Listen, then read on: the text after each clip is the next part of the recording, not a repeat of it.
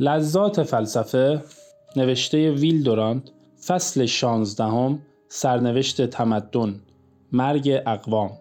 با این همه ادعای اشپنگلر به اندازه کافی محکم است.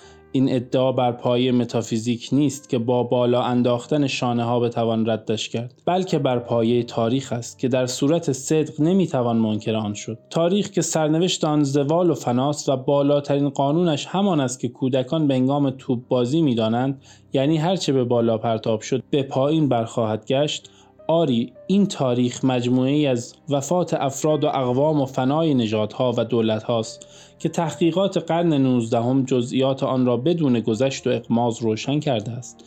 پیش از آن قرن مردم این اندازه با صبر و دقت در گذشته ها قور نکرده بودند. در آن صده بود که تمدن‌های مرده از زیر خاک بیرون آورده شد.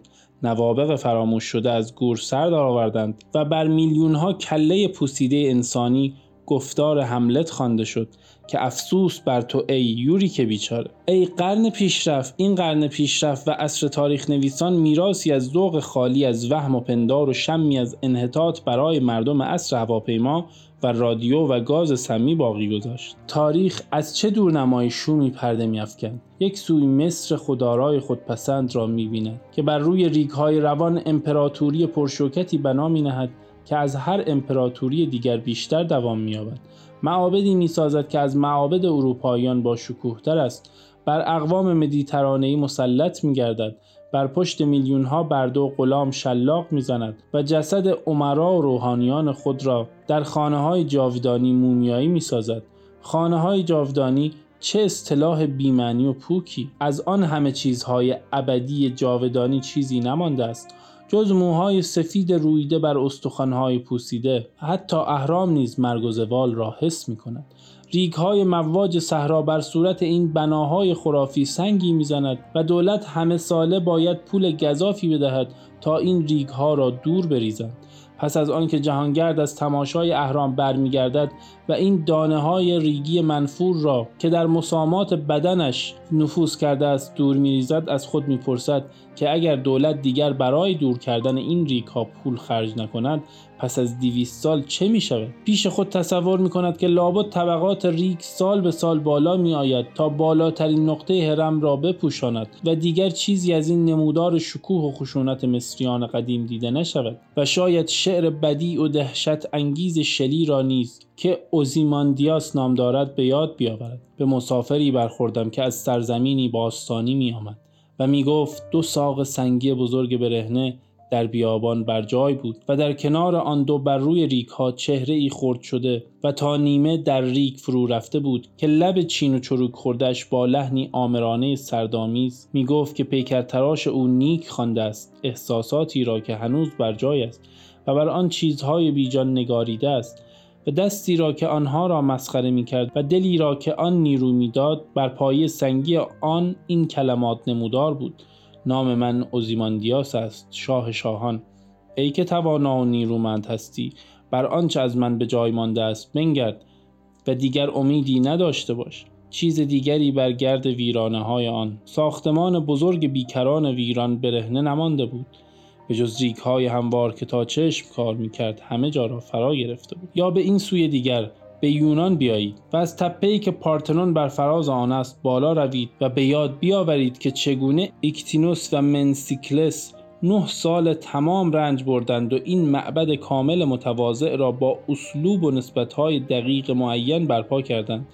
هر خطی چنان انحنای ظریفی دارد که گویی سنگ پیچش و گرمی بدن انسانی را گرفته است. به یاد آورید که چگونه فیدیاس و شاگردانش نه سال تمام بر مرمر سخت صورتها و نقش و نگارها را کندند. صورتهایی که تماشاگران نمی توانند حس نکنند که پس از دیدن آن خوی و خلق و روحشان کمی برتری یافته است. صورت این خدایان چنان صفا و شکوهی دارد که انسان خیال نمی کند آنها متجاوز و دزد و قاسب بودند. این معبد قرنهای درازی تاج سر آکروپولیس بود. رنگهای او با تابش آفتاب می درخشید. نسلهای فراوان از دیدن آن کسب فیض و کمال می کردند و حس می کردند ولو به قدر لحظه ای که در آنجا مردان مانند خدایان بودند. ولی در 1687 جنگ فرا رسید.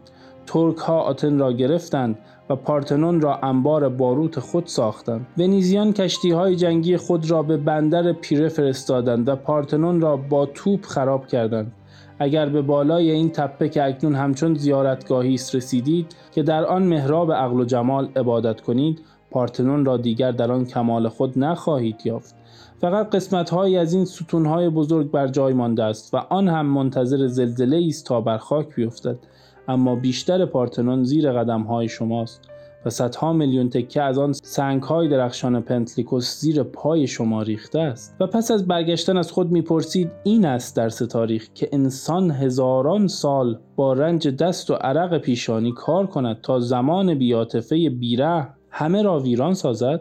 زمان دراز است و هنر کوتاه و زیباترین چیزها فرارترین آنهاست. پارتنون رفت و یونان رفت و روم آمد و زمین را مانند قول قوی هیکلی بپیمود. چندان که به خاطر کسی نگذشت که روزی ممکن است بیفتد. اما چیزهای نامحسوسی مانند کاهش موالید و از کار افتادن خاک آن را به ویرانی کشاند.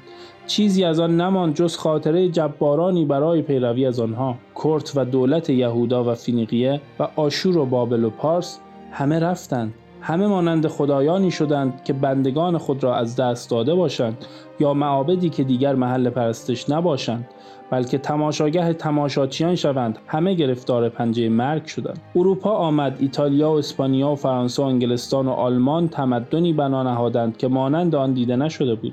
کلیساهایی ساختند که با پارتنون رقابت می‌کرد. علومی آوردند برتر از آن یونانیان. موسیقی آوردند که دنیای باستان به خواب هم آن را نمی‌توانست ببیند.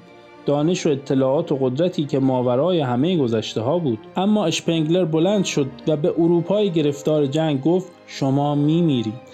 من در همه شما نشان خاص سقوط و زوال را می بینم مؤسسات و دموکراسی و فساد و شهرهای بزرگ و علم و هنر و سوسیالیسم و الهاد و فلسفه و حتی ریاضیات شما درست همان صفات مشخصه مراحل مرگ اقوام گذشته را دارد. قرن دیگر و تمدن دیگری در سرزمین های دور از شما برپا خواهند شد. این دوره دوره اسکندرانی شماست. آمریکا آمد و تمدنی نهاد بر اساسی پهنتر از آنچه دنیا از پیش دیده بود و شاید هم برای رسیدن به اوج و ارتفاعی بالاتر از آنچه دنیای پیش از آن رسیده بود.